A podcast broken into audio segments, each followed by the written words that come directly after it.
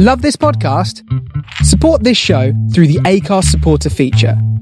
It's up to you how much you give, and there's no regular commitment. Just hit the link in the show description to support now.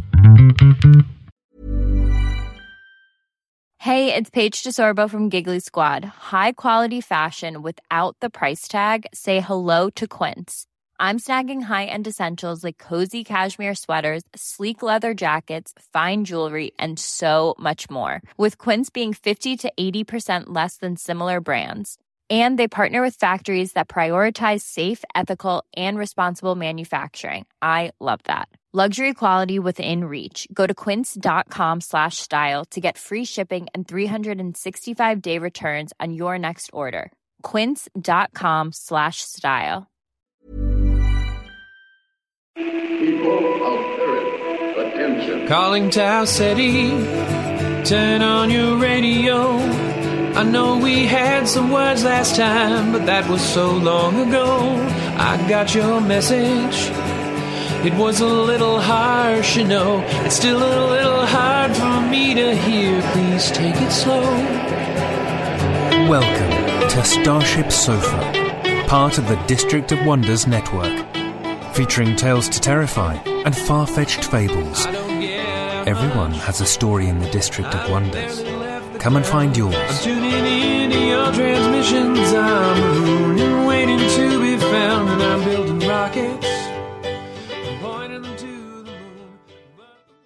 This is the Starship Sofa. Everybody, welcome, hello, and welcome to show 470. I am your host, Tony C. Smith. Hello, everyone. Hope everyone is fine and dandy. We have a fun packed show, so I'm going to get straight into it. Tell you what's coming in today's show. First up, our very own Jeremy, Jeremy Szal, is interviewing Rob Boffard, who is a science fiction writer, author of Tracer, Zero G, and Impact. Jeremy has an exclusive interview with Rob. Then we have, I'm going to put in the main fiction. It is Solomon's Little Sister by J. O'Connell, originally published in Asimov's magazine. Then right at the end, last but by no means least, Mr. JJ Campanella with his January science news. That is all coming in today's show. So it is, it's a fun packed show, and like I say, I want to just jump straight in. So hand you over to Jeremy, who's got a great interview with Rob Boffard.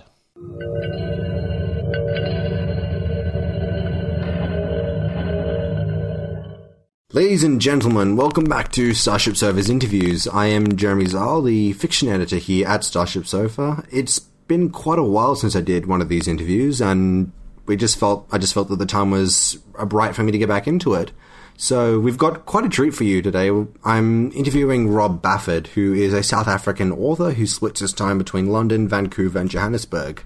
And he's worked for a journalist in over a decade and has written articles for publications in more than a dozen countries. But what you guys are interested in is his novels, uh, his fiction, which the first of which is Tracer from Orbit Books, which is essentially the Bourne Identity meets Gravity, but in space, and it's awesome. It is really, really awesome. I enjoyed the hell out of it, and I thought you guys would be interested as well. He's got three books, three more books at the moment coming out from Orbit: uh, Tracer, Impact, and Zero G. And yeah, if you guys have read them, and I hope you guys enjoy this interview. If you haven't, please either hope, hopefully after this interview you will. So let's well, let's go straight to our interview. All right, Rob. Uh, really good to have you here at Starship Sofa. Really pleasure to finally talk to you again. It's great to be here, man. I, I love the show. Thank you for having me. Not at all. So, for those of you listening who aren't aware of your books, how would you summarize them in a sentence, sentence or two?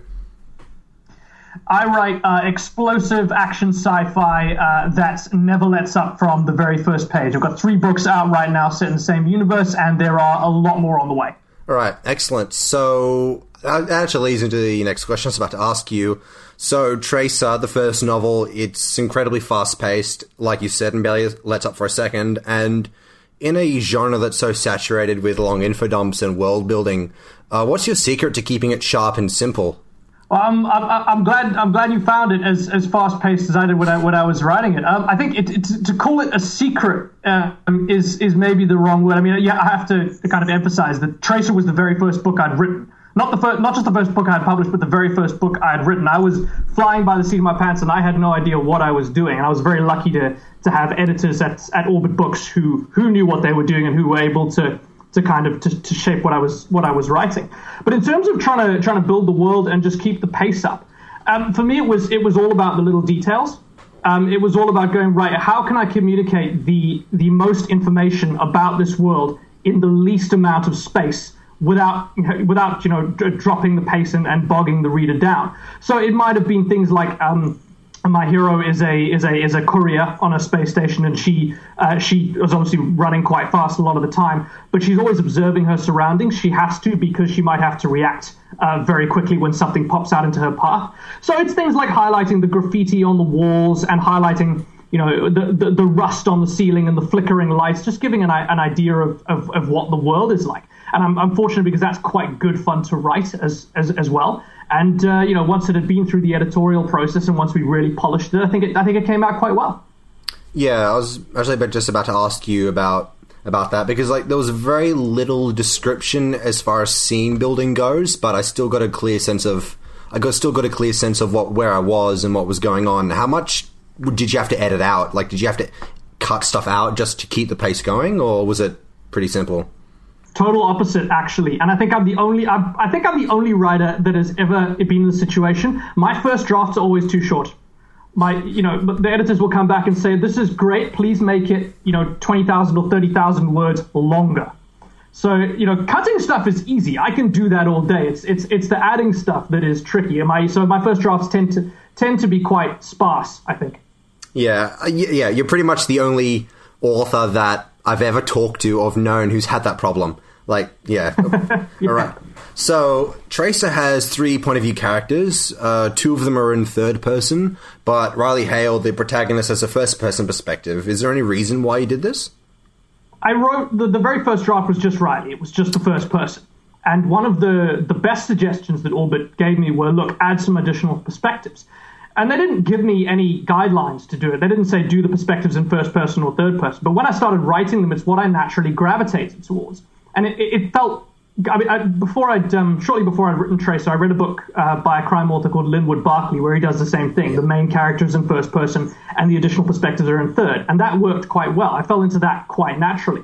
Um, you know, at one point I thought, well, should I make it all third person, including uh, Riley's perspective? And it just I couldn't bring myself to do it. It just felt weird. There was too much of me in Riley to make it third person, whereas I was able to look at um, the other two perspectives. Uh, so from Prakash Kumar and Aaron Darnell, I was able to look at them a little bit more objectively. Um, but again, I think I think it turned out it turned out really well. It was it was something again I had no experience of doing. I didn't really know what the correct way to do it was, if such a thing exists. Uh, but I'm really happy with how it turned out. Yeah, I remember reading a book by Linwood Barclay actually called uh, No Time for Goodbyes, I believe. And yeah, I'm not sure if that's the one you're talking about. Yeah, the main protagonist uh, is not actually the protagonist; it's the protagonist's husband, and the uh, the story is told from the husband's perspective and in first person. But the world is really about uh, the secondary character, and it jumps back and forth. And like there's a lot of people out there who will tell you that there's no such thing as multiple first uh, POVs or first person point of views. But really, if it works at the end of the day, then you've done a good job. And I and I felt it worked, and apparently the editors did as well. And cool, man. Uh, but yeah, this is this is this is the thing. There aren't any rules with this stuff. This is why I get so annoyed when you know I, I see people posting up like the top ten rules for your first draft and ten the, you know twenty bits of writing advice. I'm like, guys, there's no right or wrong way to do this. You do you, you do what works for you and you do what you think is, is going to, to hook the reader in. If it's hell, if it's if it's twenty different perspectives, all of them second person, that's cool. You know, do you? Yeah. Uh, if anyone can pull that off and do it well, I'd like to see that, but I'll withhold judgment until I do. All right, and yeah, fair enough. Fair enough. Yeah, and you said that you saw a lot of yourself in Riley, and what was it like? Uh, I hate that I have to ask this, but I might as well. What was it like writing from a female POV? It's an interesting question. Um, I never. I think what saved it in the end was I never stopped to think. Wait, hang on. How would a woman approach this? I wanted. I, I wanted to make Riley a compelling character before I made her a compelling woman, if that makes sense. To me, it was just, well, how would she re- how would she react to this as a person, gender aside? You know, it making Riley a man would have betrayed her as a character. I, I I kind of when I write when I when I think if I think up a new character, they arrive more or less fully formed in my head. I mean, obviously, I don't know how they're going to develop, but I know who they are at that point. and it it, it always feels like a, a betrayal to to change you know fundamental aspects about them. So Riley came to me as a woman, as a 20 year old woman, and really it was up to me to deal with that. And the way I dealt with that was just by going, well, I'm just going to write her like I would write anybody. And if there are scenarios that pop up which are unique to her as a woman, I will try and deal with that to the best of my ability. But I'm absolutely not going to change it. I'm gonna I'm gonna see if I can rise to the challenge. Right, excellent. Because at the end of the day, empathy and uh, characterization is really goes far beyond the identity of this of the author or that of the character. If you're writing a you write a character before you write a uh, woman, I suppose that's one way of doing it. All right. Yeah, exactly. Because because you don't sorry man, you don't know who the reader is. You don't know who's going to be uh, reading your work. Once it's out there, you you have no control, and you can't you can't kind of take into account how different people view the world. You've just got to do the best job you can of writing a character that you care about and that you think other people might care about. Beyond beyond that, you can't do anything. Yeah. All right. So over at your YouTube channel, which is fantastic, by the way, you've spoken out against short fiction markets and feel that they're built in a cr- tremendously shaky ground. Can you talk about that a little bit? Yes, absolutely. Um, one of the things well there were quite a few things that annoyed me about short fiction and but you know when i was thinking about making the particular video you're referring to i was kind of looking at this and going we you know short fiction is so revered in science in the science fiction and fantasy landscape but i don't understand why. Who's reading this stuff? And because i've got a journalism background i thought well let's go and, and look at the numbers. And what i saw in the numbers made me go wait these guys their you know their their circulation figures and their subscription figures are terrible and the way that they treat their writers is terrible. And as someone who's who's worked as a freelance journalist for for nearly a decade now, and who has kind of constantly fought to to try and sell my stuff in a professional environment. I mean, and not just fiction here. I'm talking about uh, nonfiction as well, journalism. It, it irritates me when a publication puts restrictions on how they wish they wish their you know their their pitches and their stories to be submitted. And something like um, no simultaneous submissions. To me, there is absolutely no reason for that that essentially is a big red flag from the start that uh, we don't trust you as a writer to treat us fairly. We think you're just going to uh, take your story and sell it everywhere and you're not going to communicate with us. I mean, I don't want to, I would never want to deal with the, anybody who does that. That, that, that. That's crazy to me. And, uh, you know, once I, I latch onto something, I, I, do tend to get quite angry about it and whirl myself into a bit of a tornado of contempt. Uh, and I think I, I did that with this. I got a real bee in my bonnet and I went, well, okay I, I, I, enjoy making videos now. It's something I've had a lot of fun doing. Uh, so let's see if I can do a bit of a rant about short fiction. I think it struck a chord with quite a few people. I've had um, several people, including um, quite a few short fiction editors, come to me and say, "Yeah, you've you've absolutely nailed it." And it, it, it surprised me that the editors were coming to me. I thought I'd get a lot of opposition from them, but uh, yeah, it's, it's it, this is obviously a problem that not only I have noticed, and uh, I'm pleased that it struck a chord. Yeah, yeah, like it's some of the like um because even not to call any markets out, but I have friends at the moment who have got a submission at Tor.com for the short fiction markets, and they have not. They've had their stories been held for two years now, and they've not received a rejection. And some people have had a rejection after two years, and it's just been a sorry, that's not for us. And you can't submit it anywhere else. They've got a lockdown on your story for two years, which is says it says it all. I don't need to say any. I don't think we need to say any more about that. And while yeah, on the absolutely. yeah, and while we're on the topic of tearing things down, uh, you've also said that you want NaNoWriMo to die in a fire. Any reason why you don't like NaNoWriMo by any chance? It's the dumbest thing I've ever heard of. Okay. It's like, you know, you don't. The, the example I always use. I'm a basketball fan, and you don't go play a month of pickup basketball and then expect at the end that you're going to be the starting point guard for the Chicago Bulls if you want to be a writer, if you want to actually get your stuff published, I mean, doing it for fun is one thing. Whatever. If you're just like, yeah, I'm just gonna, you know, dick around and write something for myself one month a year, whatever, cool. But if you're doing it to actually get it published, and you're only doing it one month a year, get out of here, man. Take take that somewhere else. Like this is not something you can be good at um, just by doing one month a year. And I think to think that you can, that's an insult to the thousands of writers who work very hard on their craft every day and who put in the real hours and the real sweat because it does take a huge amount of time. And I mean, if you use NaNoWriMo to kickstart your writing habit, or if you, you know, if, if it's something you do in addition to writing the rest of the year, then fine, whatever.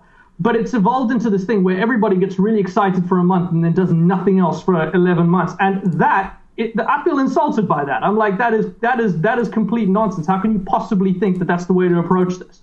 And, um, again, I, I, I, I got, got a bee in my bonnet about it. I tend to get a bee in my bonnet about this damn thing every year, which is why November is my least favorite month. Um, but uh, yeah, this year I just made that video about it, and again, I was I, I, was really happy with the responses I got. Yeah, fair enough. Yeah. So actually, moving away from things that piss you off, um, have you got any other future projects coming up that you like to talk about? The answer is yeah, I've got loads of projects coming up. I can't talk about them at the moment because we're currently in uh, contract negotiations with the publisher. Um, we're dealing with offers and stuff, and uh, you know, also they, you know, they're not in the finished stage yet. Um, a couple of them are in first draft stage. A couple of them have gone a little way beyond that. And I'm a bit superstitious. I don't like to really talk about something until it's done. Um, but the answer is yeah, there are going to be many, many more books from me coming in the next two, three, four, five years. i and I've got some really, really cool stuff. Like the Outer Earth series was amazing. I've had a blast doing it. Um, I'm done with that universe for the time being, but that's okay because I've got a dozen other universes that um, I can't wait to go exploring in. And I think uh, you know anybody who's familiar with my stuff is, is going to be really excited to, to see what's coming next too. All right, excellent. Um, we've got a bit of extra time, so I'll probably just ask you: Is so the Outer Earth series and pretty much everything you've done has been science fiction? Uh, are you going to stoop into fantasy or horror in any time in in the near future, by any chance? What makes you think I haven't already? I mean, I, I have said I, I couldn't, I can't, I don't really want to discuss the projects, but I can say that at least one of them is is fantasy. Um, not traditional swords and sorcery fantasy, but definitely in, the, in that vein. As for horror, I mean, yeah, when I first started out writing fiction, a lot of it was horror. I'm, a, I'm one of the biggest Stephen King fans in, in the world. I think doing a, a, you know a horror novel and doing it well is extremely hard to do. I'm not sure I'd want to experiment with that just yet, but I'm certainly not ruling it out. I'd love to to write a, a horror novel one day. But uh, I mean, I still read huge amounts of it. I'm a massive fan. Yeah, yeah, yeah. Like going back to one of your earlier points about short fiction uh, I've heard a lot of editors and novelists actually say that one of the best places you can find a horror story is in the shorter department, than that horror's in absolute intensity requires uh, requ- it requires that shortness, and it's incredibly difficult to stretch it out to a novel. So yeah, it'd be pretty interesting to see what what the future holds for us in terms of where that genre goes. But yeah, thanks. But we've probably run out of time, so thank you very much, Rob Boffard, for coming on the show and for the for those of you listening, please do pick up the Earth series from Orbit Books. They're fantastic. You've got my uh, you've got my vote on that, and please do do let us know. We'll see if you can boost Rob's career a little bit. every every career in the world needs a boost. But uh, thank you for having me on the show, man. It's been a blast talking to you. Right, Norris. Thank you very much.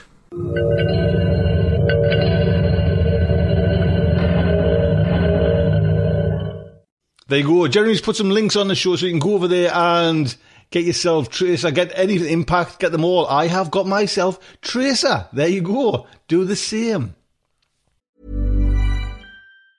Hey, I'm Ryan Reynolds. Recently, I asked Mint Mobile's legal team if big wireless companies are allowed to raise prices due to inflation. They said yes. And then when I asked if raising prices technically violates those onerous two year contracts, they said, What the f are you talking about, you insane Hollywood ass? So to recap, we're cutting the price of Mint Unlimited from $30 a month to just $15 a month. Give it a try at mintmobile.com slash switch. $45 up front for three months plus taxes and fees. Promo for new customers for limited time. Unlimited more than 40 gigabytes per month. Slows. Full terms at mintmobile.com.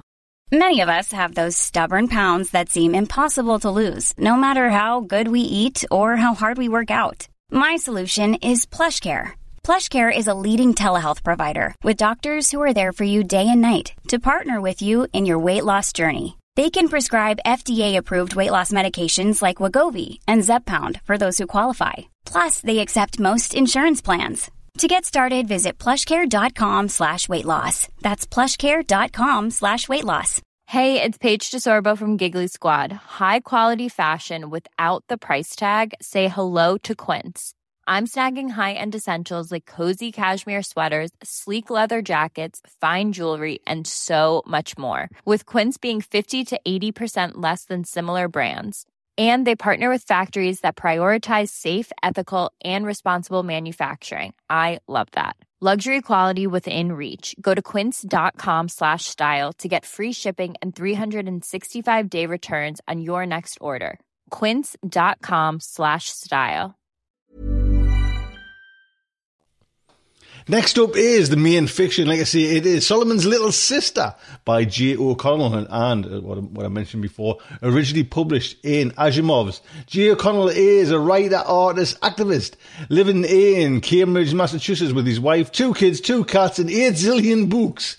A graduate of Clarion West in the 90s, Jay quit writing. Oh, get this. Jay quit writing for no earthly reason for over a decade, but returned in 2012 with a bunch of shorts and novellas in Asimov, fantasy and science fiction, interzone and analog, fulfilling a lifelong dream. He blogs about his social media addiction and writing at joconnell.com. Dreaming his life away, waiting for the singularity. Are we all doing that there, Jay? We're all there. Or something equally entertaining. He thanks profusely his wife and writing workshop Griffins for all their support. And get this, man, get this. This story is narrated by Ralph Ambrose. Ralph Ambrose is a writer of science fiction, fantasy, and director of web services at Loma Linda University Health. He is also the assistant fiction editor and sometimes narrator of Starship Sofa. Yes, we rope Ralph in, and Ralph has a cheeky little voice. Yes, lovely. He occasionally blogs at, and I cannot pronounce that, Ralph, there, so I'm just putting a link onto it. Sir. It's lovely to have him on board. He spent his early childhood, much like his main character of this story, spends his days watching reruns of old TV shows like Hulk's Heroes, Hogan's Heroes, should I say. He even met a member of the cast, Howard Caine, and sang folk songs with him in a hootenanny in Santa Monica, California. Since then, he's learned to speak Spanish and Tagalog, studied Aikido and anthropology, and has moved into an owl preserve in Southern California. Actually, I'm sure I've seen from Ralph's pictures on maybe Facebook or something, a lovely place where he's living. Very nice. Yes. So, enough of that. The Starship Sofa is very proud to present Solomon's Little Sister by J. O'Connell. Your sister is at the door, House said. How does she look? Upset. Of course. Let her in. Jean was in character, wearing the 60s, the late 60s, tie-dye t-shirt, a faded denim miniskirt, beat-up moccasins, the works. Her pale green eyes skewered me through round, wire rimmed lenses. She flipped a yard of dirty blonde hair back over one shoulder, hands on her hips. I left Peter, she said. Peter had been a good friend of mine before he'd married my sister, back in the before. We'd become brothers in law and somehow stopped being friends. Still, he'd called me, looking for his wife. He was two-timing me. Did you know? She narrowed her eyes. Of course not, I lied. I carried her backpack into the family room. It was an absurdly large thing topped with a paisley sleeping roll. It didn't weigh nearly enough. Null grav in the aluminum tube frame? Jean flung herself into the leather couch across from the fireplace. She frowned at my video wall. What the hell are you watching? The show had frozen when I answered the door. On screen, a cute woman in a nun's habit was superimposed, badly, on a clear blue sky. I winced. Old program from the before. The Flying Nun. One of my clients loves old TV. My Mother the Car, My Favorite Martian, Hogan's Heroes. I sort of remember that one a comedy set in a Nazi concentration camp. Ugh. She took a good look around the room then. The beat up period furniture, the static prints on the walls, the light slowly dawning in her eyes. She stared up at a pair of Klee drawings on the other side of the fireplace. The poet and his wife. This is the house we grew up in. I nodded. She'd never visited. What's it like living here alone? Wonderful. She shook her head. That was enough about me. Aren't you curious? she said. About Peter. I thought you guys were doing Woodstock together. I wondered how many Woodstocks she'd done. I didn't think people were monogamous at Woodstock. Of course we aren't. It's an acid mud orgy. Then what's the problem? Two timing. He's living parallel, so he can be with Monica and me at the same time. I'd guessed something like this. My conversations with Peter had been strangely out of sync over the last few years. Parallelism isn't popular among the working class. The surcharges were prohibitive. Leasing two bodies cost ten times more than leasing one. Leasing three, one hundred. The zeitgeist enjoyed diversity to a degree. Thank God. Monica had been Jean's maid of honor. It had always been complicated with the three of them. Doorbell rang. I don't want to see him. Ever. The tone of voice was familiar. She meant it. I'll tell him to go home. They could sort this out later, somewhere else. Peter looked exhausted, hands in the pockets of his jeans, the tattered leather bomber jacket, a recreation of one he'd worn in college. He managed his trademark half smile. She's here, isn't she? he asked. Go home, Peter. I need to see her. I felt Jean behind me. I turned. She clutched a butcher's knife in one small white knuckled hand. I sighed as she shoved past me. Peter didn't even take his hands out of his pockets. Oh, come on, he managed. He looked down at the knife handle protruding from his tie-dyed t-shirt. The blade was buried somewhere in or near his heart crimson bloomed, erasing the shirt's tearful, chaotic pattern. Very immature, he murmured. The color drained from his face. Fuck you, Peter, Jean said. She twisted the knife, which sent a jet of blood splatter across her face and chest. He fell to his knees, his eyes rolling back in his head. I lowered him to the ground. I checked his pulse. He was gone. I pulled the knife from his chest, grating against bone. I'd have to get a new one, or erase these memories. We went back to the living room. I set the dripping knife on a magazine on the coffee table. Jean was crying. She was an ugly crier. Snot, red eyes, everything. I sat on a footrest and took her hands in mine. It's over, I said. I hoped it was. She nodded, unable to speak. I'll make tea. Tea was my answer to this kind of thing. It took a few minutes to make. It was harmless. I wouldn't have to watch her cry, which frankly was painful. Appropriate for the mid-morning tea it was. Chamomile? She nodded. I left her in the living room, washed the blood off my hands, filled a kettle with water from the tap, and set it on the burner. It took a minute or so for the water to boil and the kettle to sing. I usually enjoyed that wasted nothing minute. House whispered in my ear this time. It's Peter again.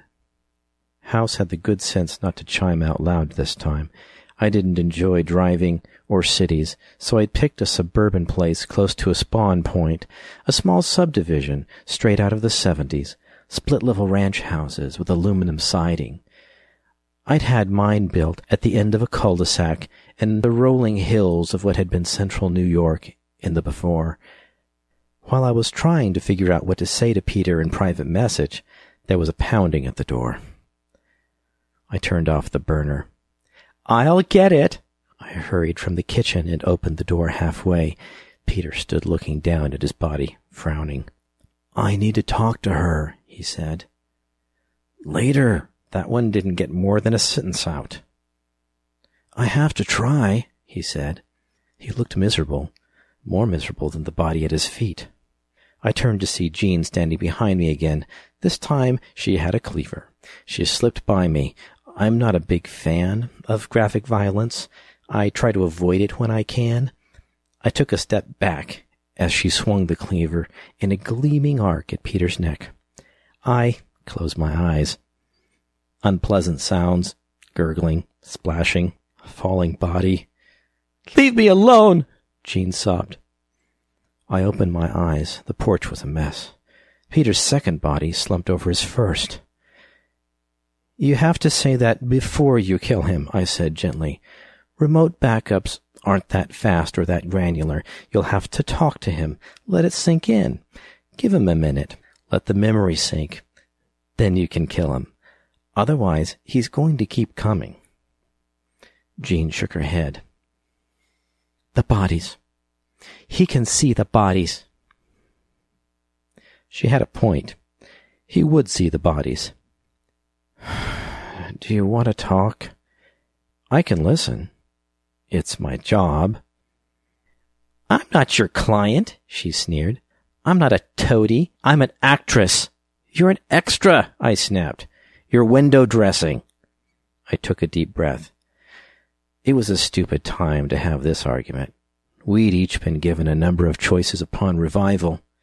We didn't like the choices the other had made. We'd never liked each other's choices. I'm gonna go do some work. Let me know if you want to talk. About anything. I went back to the sofa and resumed the flying nun, trying to understand what the hell had possessed a bunch of grown-ups to make such a thing. It wasn't easy. Sometimes I wish my client were a little more neurotypical. A shareholder, Garlane was the only person I knew that had never been archived. His consciousness was continuous with the before. The zeitgeist had decided, as it had evolved during the nano collapse, that people in debt must not be worth much. It had archived them as stable but inactive data structures rather than let them continue to waste system resources. Thank God, in the words of Richard Feynman, there was plenty of room at the bottom in which we could be cheaply stored. Back when we bought computers, when they were like appliances instead of dissolved in our bloodstreams, remember how you never got around to throwing any of your old files away? How each new disk swallowed the older disk whole with plenty of room to spare? Garlane had brought me back. My work for him, as a professional friend, had resurrected our cycle of deadbeats, Jean and Peter included. I didn't appreciate Jean biting the hand that had resurrected her, she'd always been like that. Dissatisfied with birthday and Christmas gifts, angry at the state school mom and dad could afford to send us to back in the day, furious at every modeling gig that turned out to be handing out snack food samples in front of a subway station. The world owed her something, and it never, ever delivered. The doorbell rang about every fifteen minutes. Sometimes he got in a sentence or two, shouted, but it always ended abruptly. This was costing a fortune. I didn't know how much extras made, but if Jean's constant demands for loans were any indication, it wasn't much. Each of those bodies cost somewhere around $10,000. Ten hours of friendship if I ended up footing the bill. Ten hours of The Flying Nun, My Mother the Car, Hogan's Heroes, Kamen Rider, Thunderbirds, Flipper, the Star Wars Christmas Special. At some point, he'd max out his credit and stop coming, archived until someone paid his way out of debt storage. Around noon, I tried to put an end to it. I gently pulled the bloody cleaver from her hand as she gazed down at her latest victim. There was somewhere between twenty and thirty bodies scattered over my front lawn. She was streaked with dried blood. She'd washed her face and glasses a few times, but hadn't changed or showered. Her hair hung in long, bloody dreads. Come on, Carrie. Get yourself cleaned up. I'll kill him for you this time. She looked up at me, biting her lip. You'd do that for me? Sure, I lied. I waited for Peter to show up while she showered. I didn't know what I was going to say. Garlane called, and I told him I was having a family crisis.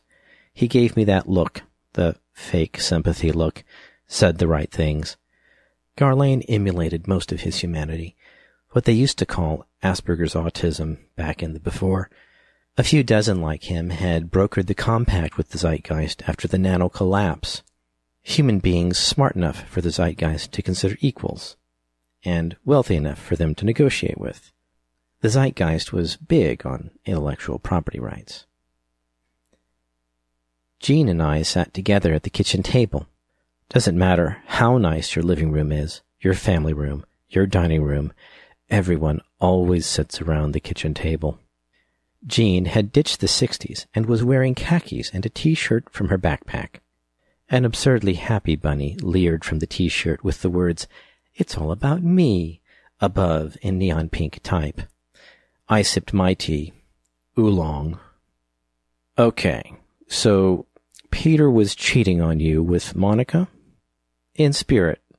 They swapped memory cores. Oh, I winced. Not good. Look, I don't want to set you off. But how is that worse than porn? Or morn, I mean. Morn, morph porn, which had been big before the discontinuity.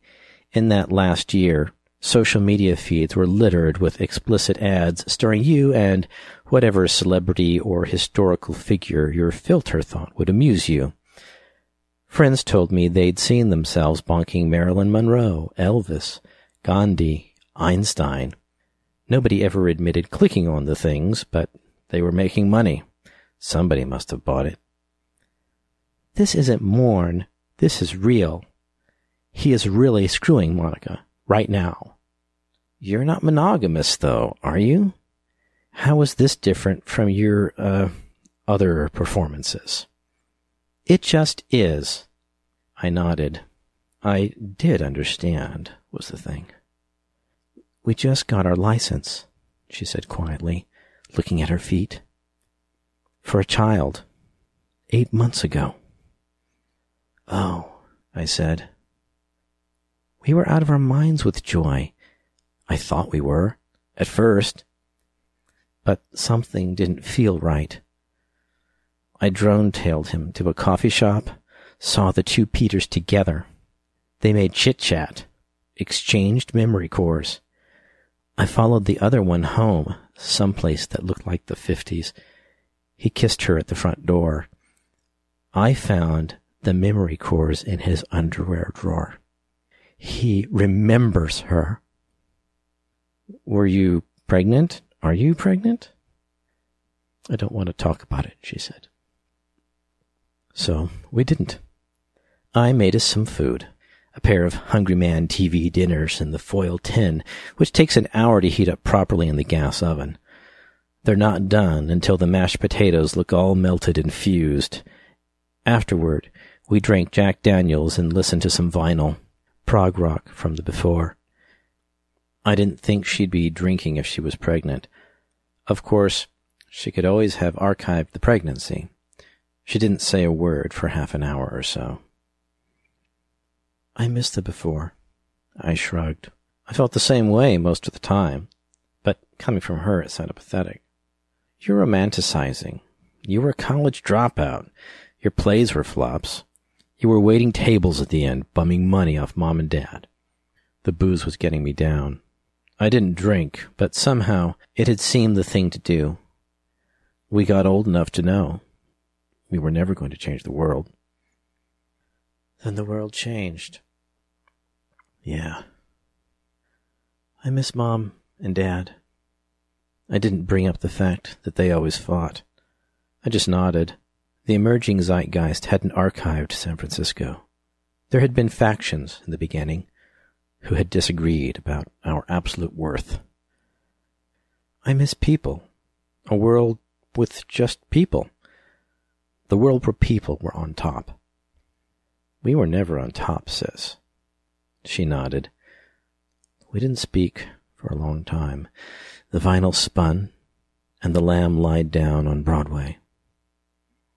Why? she asked. Why what? Why did he mess us up? Men make mistakes, I said, deftly controlling the urge to mention the times she'd been on the other side of this kind of thing. Jean's relationships never ended well. Actually, now that I thought about it, nobody's relationships ended well. Even the ones that didn't end seemed scary to me half the time. You could try changing teams. Become gay? If you're sick of men, yeah. She made a face. Using a mod. I'm not talking about willpower. Geez. You're a man. Would you do that? What Peter did? I shrugged. I did things when I was younger and the before. Young people are all half crazy. We'd both been middle aged at the discontinuity.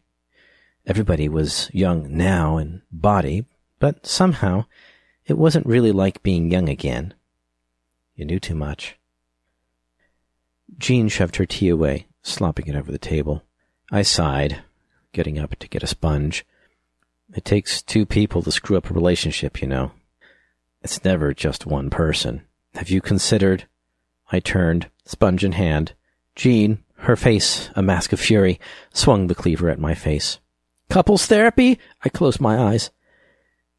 I don't like violence, especially when it's directed at me.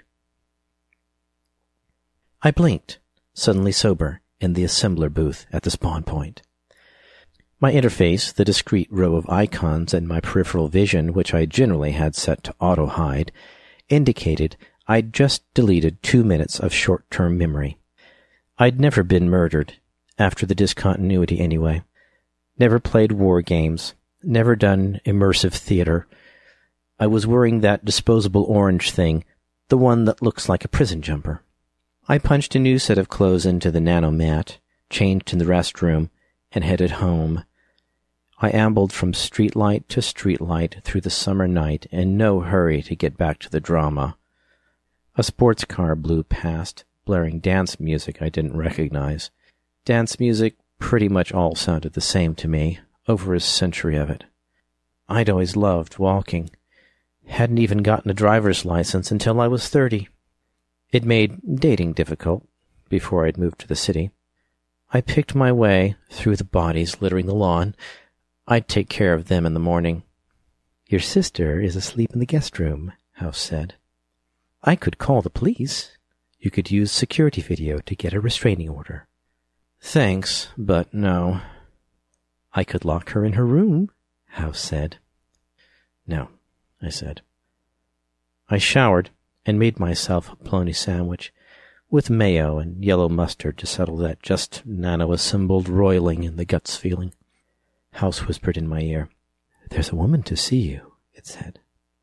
Who? She refused to identify herself. Her face is not on file. She is entirely organic and unarmed. The woman at the door was familiar. Short, brown hair, tall, lean. It was the bomber jacket that really gave him away. Her, I mean. Is she here? Peter's female voice reminded me of middle school. Light, clear, worried. I blinked at her. Peter's conversion looked like a default MTF. Shoulders slighter, hands smaller, no Adam's apple. The clone body extrapolated from his X chromosome without any cosmetic tweaks. Her nose was too big. She wore no makeup. Her eyebrows grew together. Still, she was cute. Peter had always been the most attractive one of the group, the first who dated in high school, the one juggling girlfriends in college. She's asleep, I said.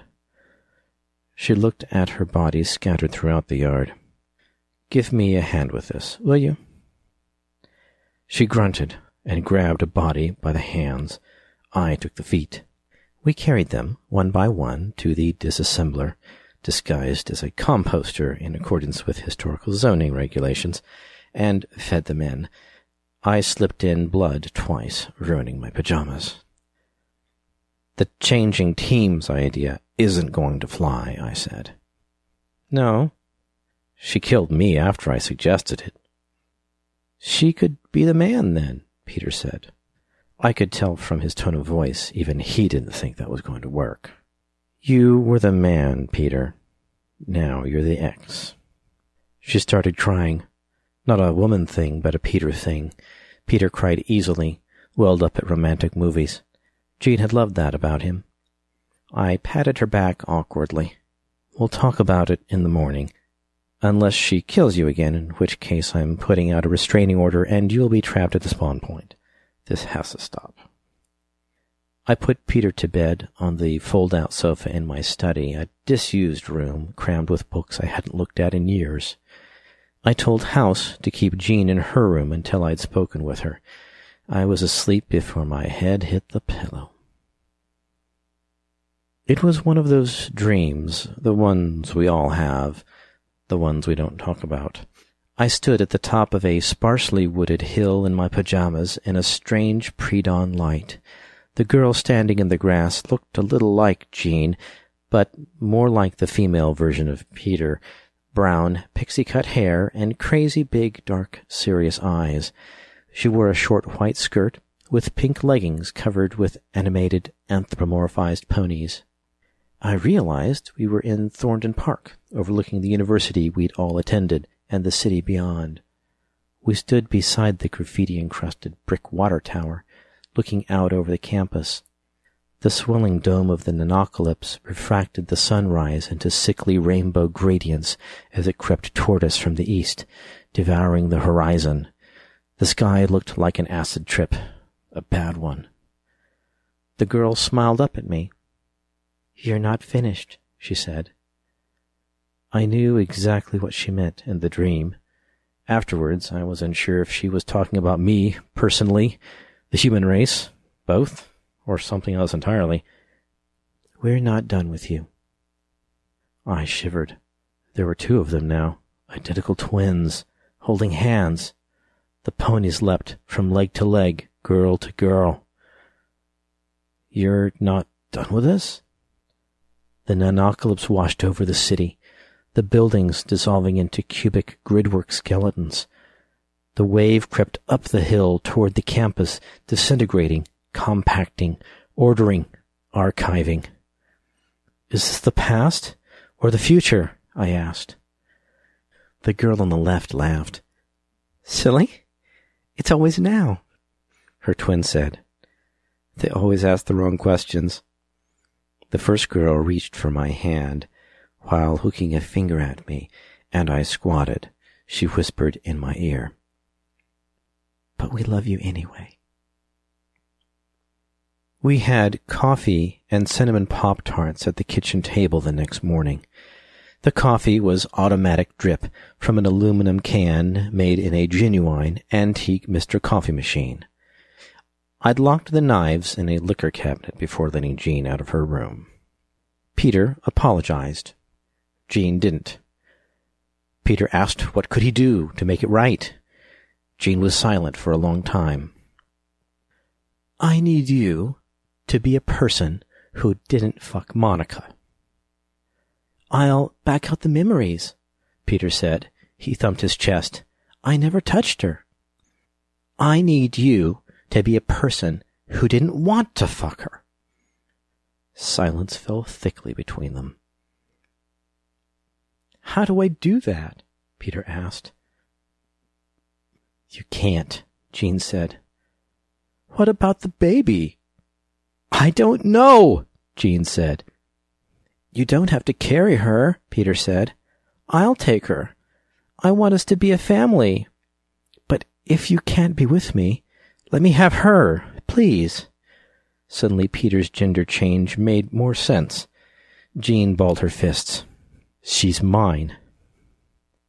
She's half yours, Peter corrected. Jean's eyes flicked to the empty knife rack. Then they both looked at me. I'll do some research, I said. I'll let you know what your options are. We finished our Pop Tarts in silence. I took both of their credit keys and made them assign me power of attorney before I did anything. custody disputes over archived children were mediated through the zeitgeist itself, not the old family court system. There seemed to be no clear precedence, or rather, there was no pattern I could discern in the judgments. Some children stayed archived, some joint custody was awarded, sometimes sole custody, sometimes. I went for a walk with Peter. Most of my neighbors were part of a lawn culture group. They spent a lot of time planting, mowing, weeding, mulching, spraying, that sort of thing. We walked in the street, changing sides to avoid the spatter of spinning sprinklers. We waved at people without stopping to say hello. I didn't really know any of them. Just like the seventies.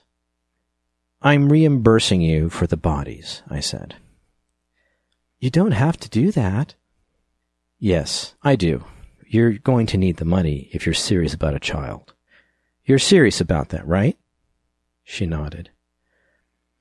Here's the thing. It's going to cost. The Zeitgeist approved your custody rights with a parallel surcharge. Surcharge? Congratulations, I said.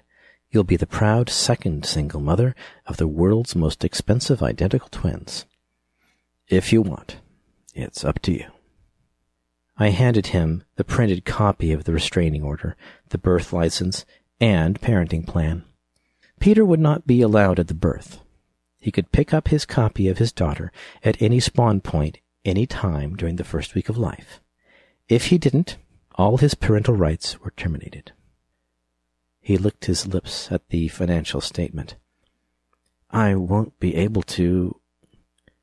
You can have your daughter or the double life, but not both. She nodded. Makes sense, she said. Jean emerged from the spawn booth, hugely pregnant, with a strange, sad little smile on her face. She was going to stay with me for a while. A few weeks, a decade. We hadn't worked out the details. Garlane had always been interested in kid stuff. He was excited about the cartoons we'd watched together in a few years, the video games. He had a strange fascination with the Teletubbies. The walk home took a long time. Jean moved pretty slowly. We'll probably end up having to get a car.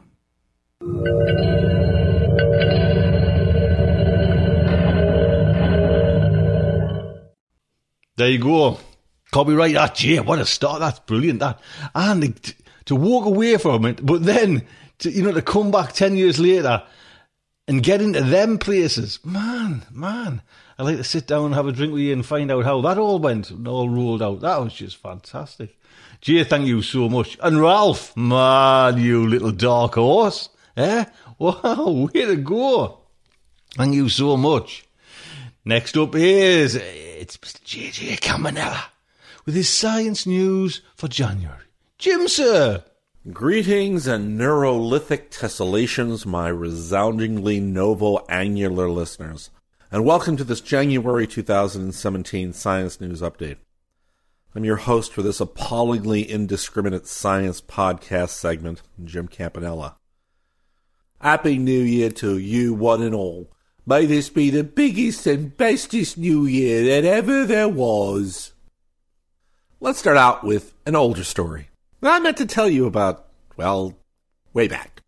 Way back last April, actually. Alright, sorry, I missed it among all the other stuff. It happens. Still an interesting one a doctoral candidate at University of California, uh, Mya Le Thai, yes, she's not a PhD yet, discovered something interesting in her thesis work. Her findings were published last April 25, 2016, in the American Chemical Society's Energy Letters. So, what did she find? Well, it appears that she may have accidentally invented a nanowire based battery capable of lasting 400 times longer than any of the best performing batteries currently on the market. See, most batteries use lithium to carry and hold electric charges, and you guys all have lithium ion batteries. However, there's a major downfall with lithium ion batteries. Every time the battery gets charged and discharged, the lithium inside the battery corrodes a little bit more, causing the lithium to become more brittle and to crack, and it makes the battery more unstable and unusable after just a couple years. Additionally, as the battery ages and the lithium corrodes more, it discharges faster, it doesn't hold a charge for as long a period, and so it becomes fairly useless. Translation. Even if your iPhone has 64 gigs and works perfectly, you need to buy a new iPhone after three years or so because Apple does not make the battery replaceable, and so we all lose out. At any rate, researchers have been trying for a while to employ nanowires instead of lithium to make batteries. Nanowires are extremely delicate wires, thousands of times thinner than a human hair, and they have basically the ideal characteristics for use in batteries. They're very conductible, they have a very high surface area that can help the movement and storage of electrons. Nevertheless, these little tiny filaments of nanowires are extremely fragile, so they don't hold up very well to continuous charging and discharging. Apparently, Ms. Thai has stumbled upon a solution by coating gold nanowires with a manganese dioxide shell and suspending it in an electrolyte plexiglass like gel. The new setup keeps the properties of the nanowires in place and the wires uh, don't fracture through use over and over again. Thai tested the charging capacity of the electrode nearly 200,000 times over a three month period she found the system to be extremely resilient and resistant to failure, with none of the nanowires fracturing. She says, quote, I was just playing around. I coated this whole thing with a very thin gel layer and started to cycle it. I discovered that just by using this gel, we could cycle it hundreds of thousands of times without losing any capacity. Unquote. The surprising part is that the researchers still aren't exactly sure how their newly developed technology works. Thai said, quote, we started to cycle the devices, and then we realized the batteries weren't going to die. We were incredibly excited, but we don't have any idea how the mechanism works yet. Unquote. This sounds great, doesn't it? But there's always a catch, isn't there?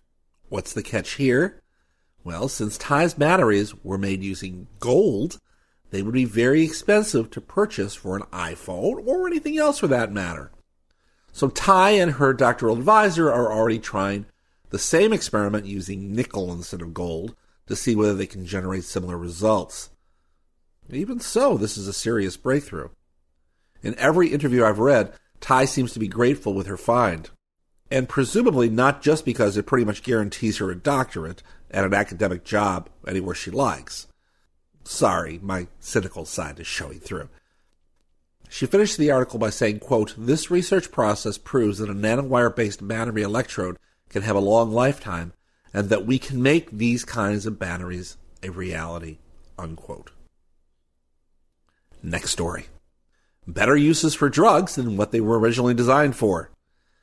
Longtime listeners will know that my father has Alzheimer's. Yes, it has been hard on the family, and especially hard for my mother, but that is certainly not what this story is about.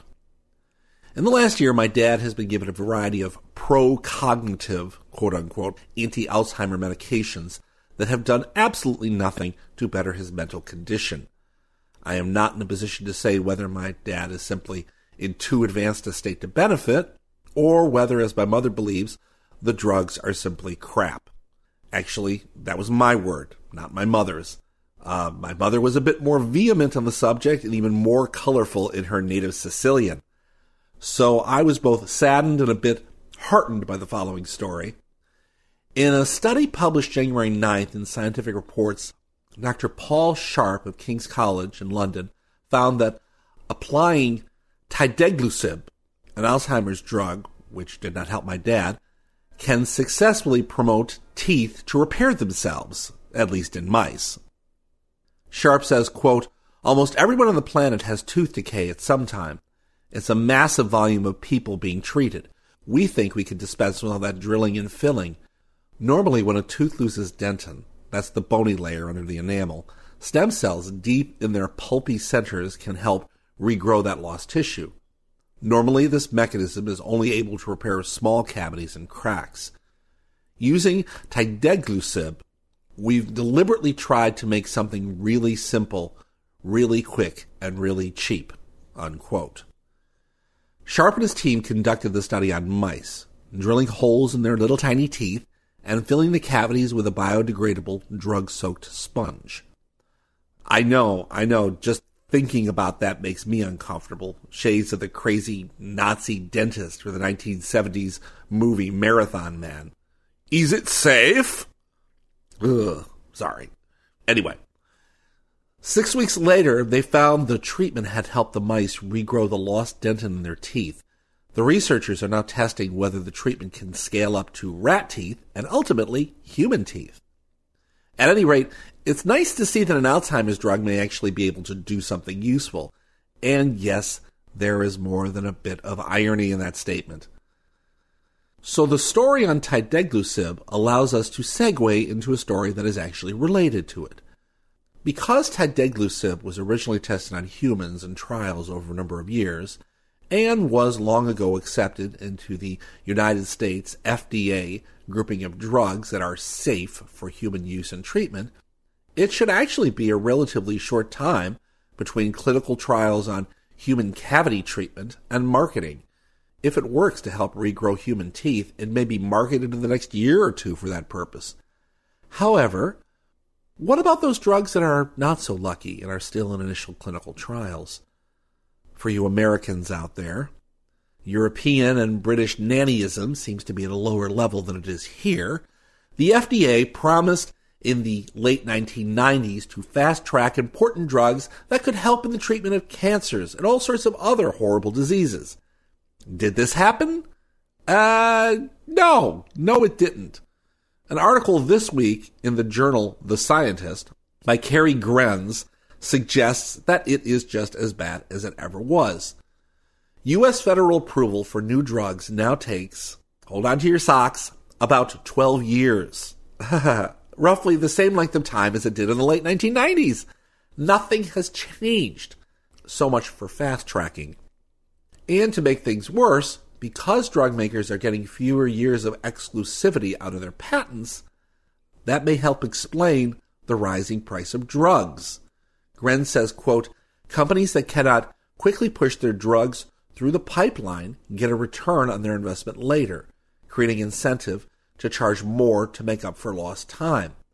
That also translates into fewer years on the market before a patent expires which may also drive companies to charge even more to squeeze the most out of the time they have to reap big profits before the floodgates open to generic competition. Unquote. Grens's article references a report from the Quintiles IMS Institute that came out the first week of January this year, obviously. The report analyzed 667 drugs approved for sale by the U.S. Food and Drug Administration since 1996. Approvals hit a low point in 2008 with just 19 new drugs joining the market.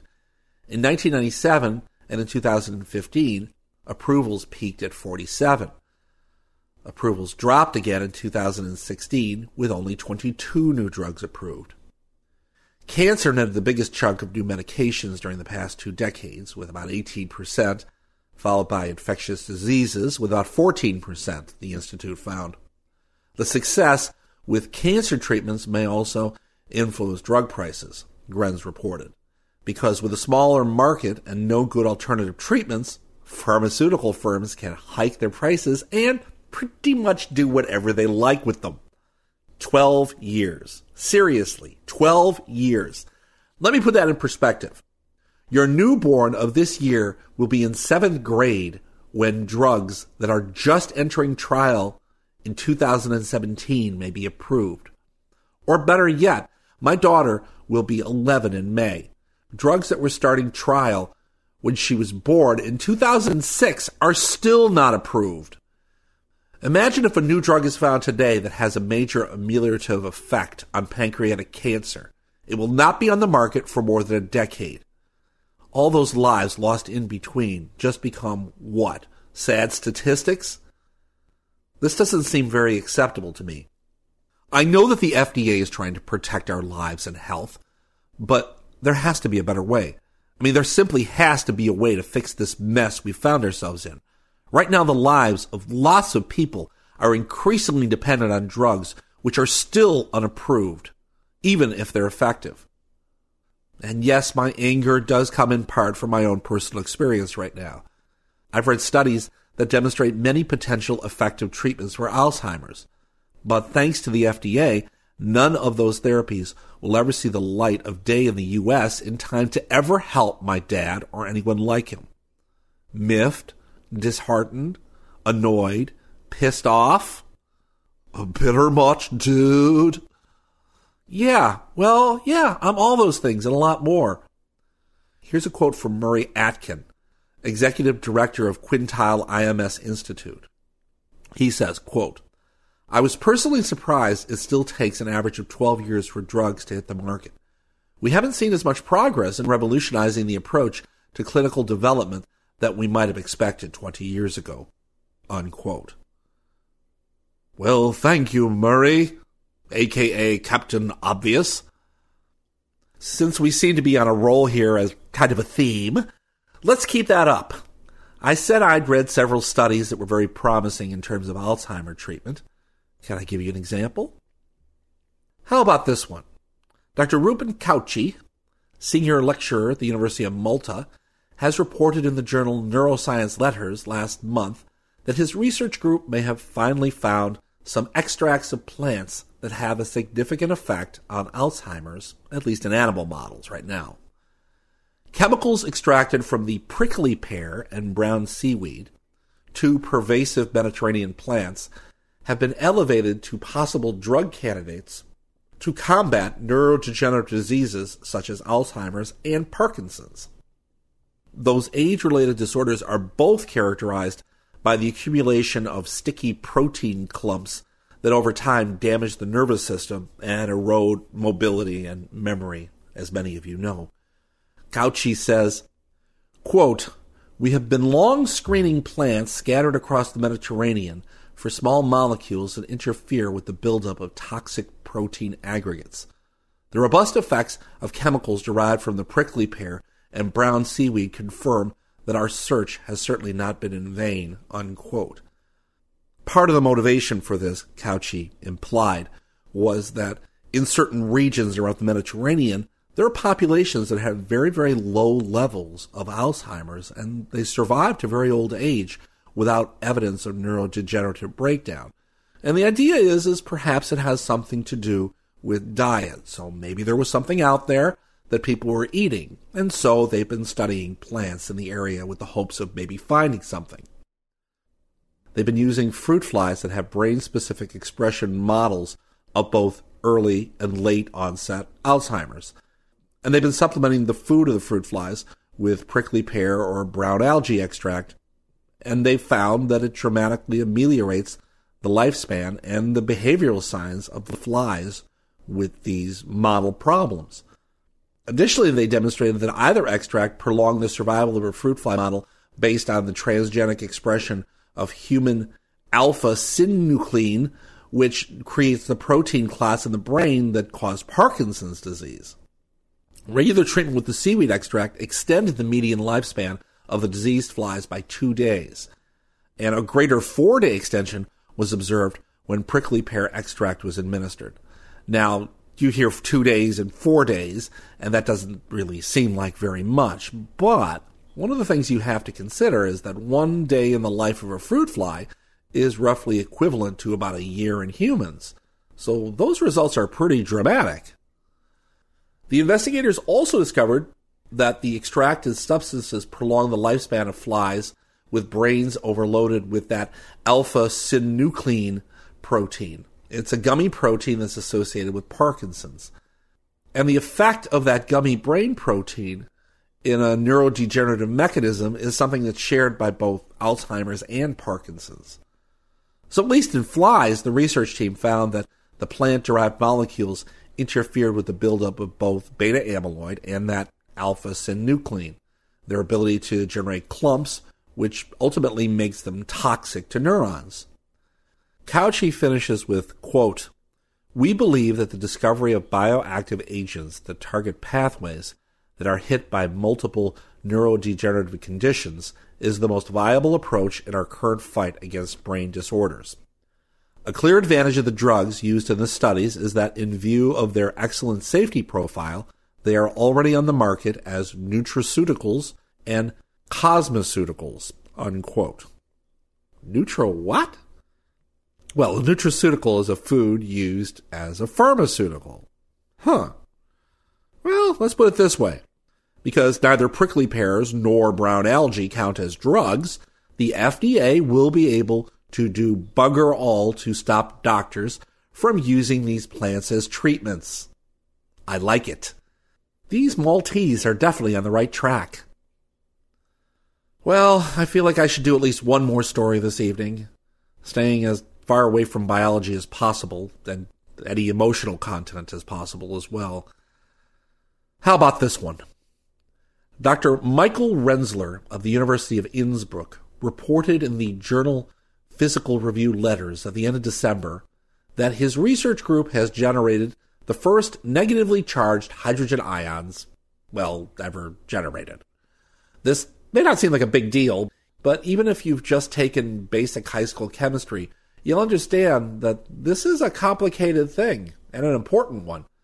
Hydrogen is the simplest of all the elements. It's made up of one proton in the nucleus with a single electron going around it. And the proton has a positive charge and the electron has a negative charge.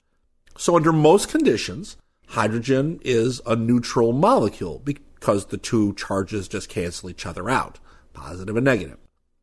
If the electron is lost by being knocked out of orbit, you have a barren proton for your hydrogen and that is positively charged. So, how is it possible to get negatively charged hydrogens? Well, Renzler infused tiny droplets of liquid helium with hydrogen gas. Then his team bombarded the droplets with a beam of electrons, which converted some hydrogen molecules into negatively charged hydrogen ions. Neighboring hydrogen ions, two bond hydrogen ions, clustered around the ion in groups of a few molecules to over 60. Renzler also determined the geometric structures of the clusters, hydrogen molecules organized into shells that surrounded the central ion. Clusters were the most stable and most common when molecules filled their shells to their capacity. In the first shell, for example, the cluster formed is an icosahedron, a 3D shape with 12 vertices, and that was when 12 molecules filled the shell.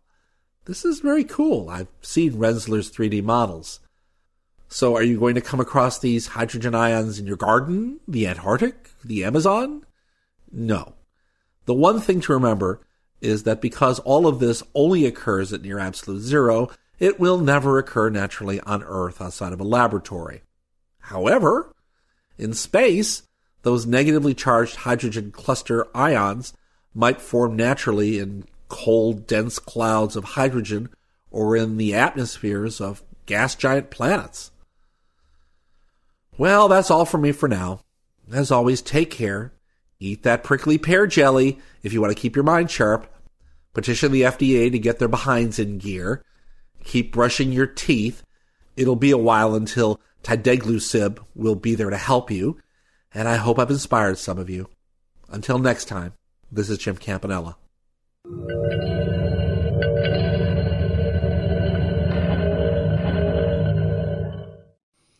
There you go. Oh, what a show, man. Jeremy's put together this show. Round of applause for young Jeremy there. Stand up to the mic as well. That's always a nerve wracking thing there. And did that and put this show together. Jeremy and Ralph. you know what I mean? Well, and Jay as well. You know what I mean? And Rob. I just kind of sugarcoat it and act like the, you know what I mean, the prima donna. Well, I really did it all. You know what I mean? I hope you enjoyed it. Honestly, fantastic. Thank you, everyone, putting this show together. Just brilliant. Our music for this is Mr. David Bradshaw as well. I'll put a link on so you can go and see that fine man and listen to his fine tunes. Until next week, I'd just like to say good night from me. This presentation has been brought to you by the District of Wonders Network, dedicated to podcasting the finest genre fiction. You can learn more about the District of Wonders and their many literary productions at their website www.districtofwonders.com. Thank you for listening.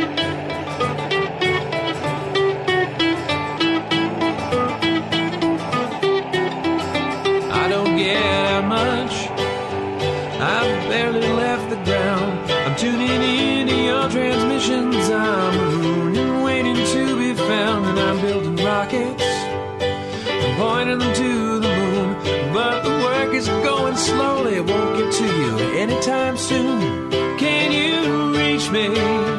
Is my signal getting through? Turn on your radio. I wanna talk to you.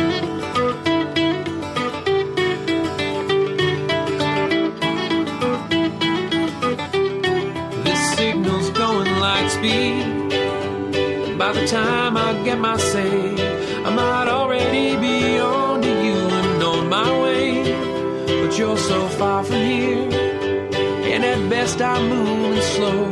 So I'm waiting on your call at home with nowhere to go. Can you reach me? Is my signal getting through?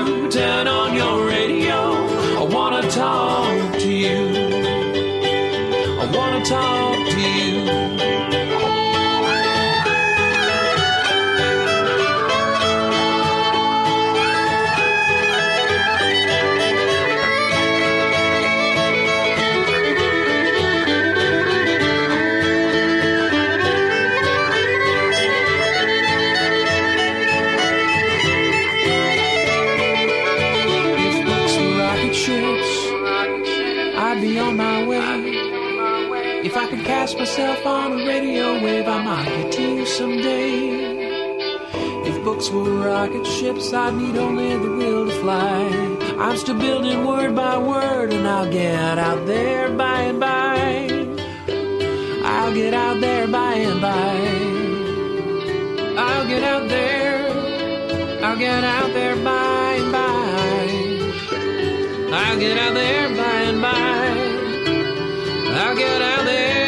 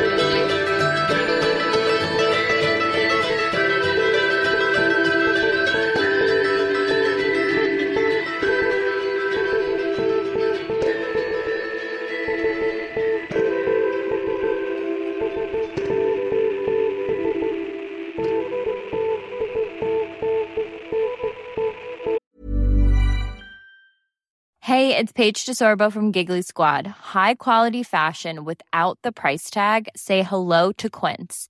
I'm snagging high-end essentials like cozy cashmere sweaters, sleek leather jackets, fine jewelry, and so much more. With Quince being 50 to 80% less than similar brands. And they partner with factories that prioritize safe, ethical, and responsible manufacturing. I love that. Luxury quality within reach. Go to quince.com slash style to get free shipping and 365 day returns on your next order. Quince.com slash style.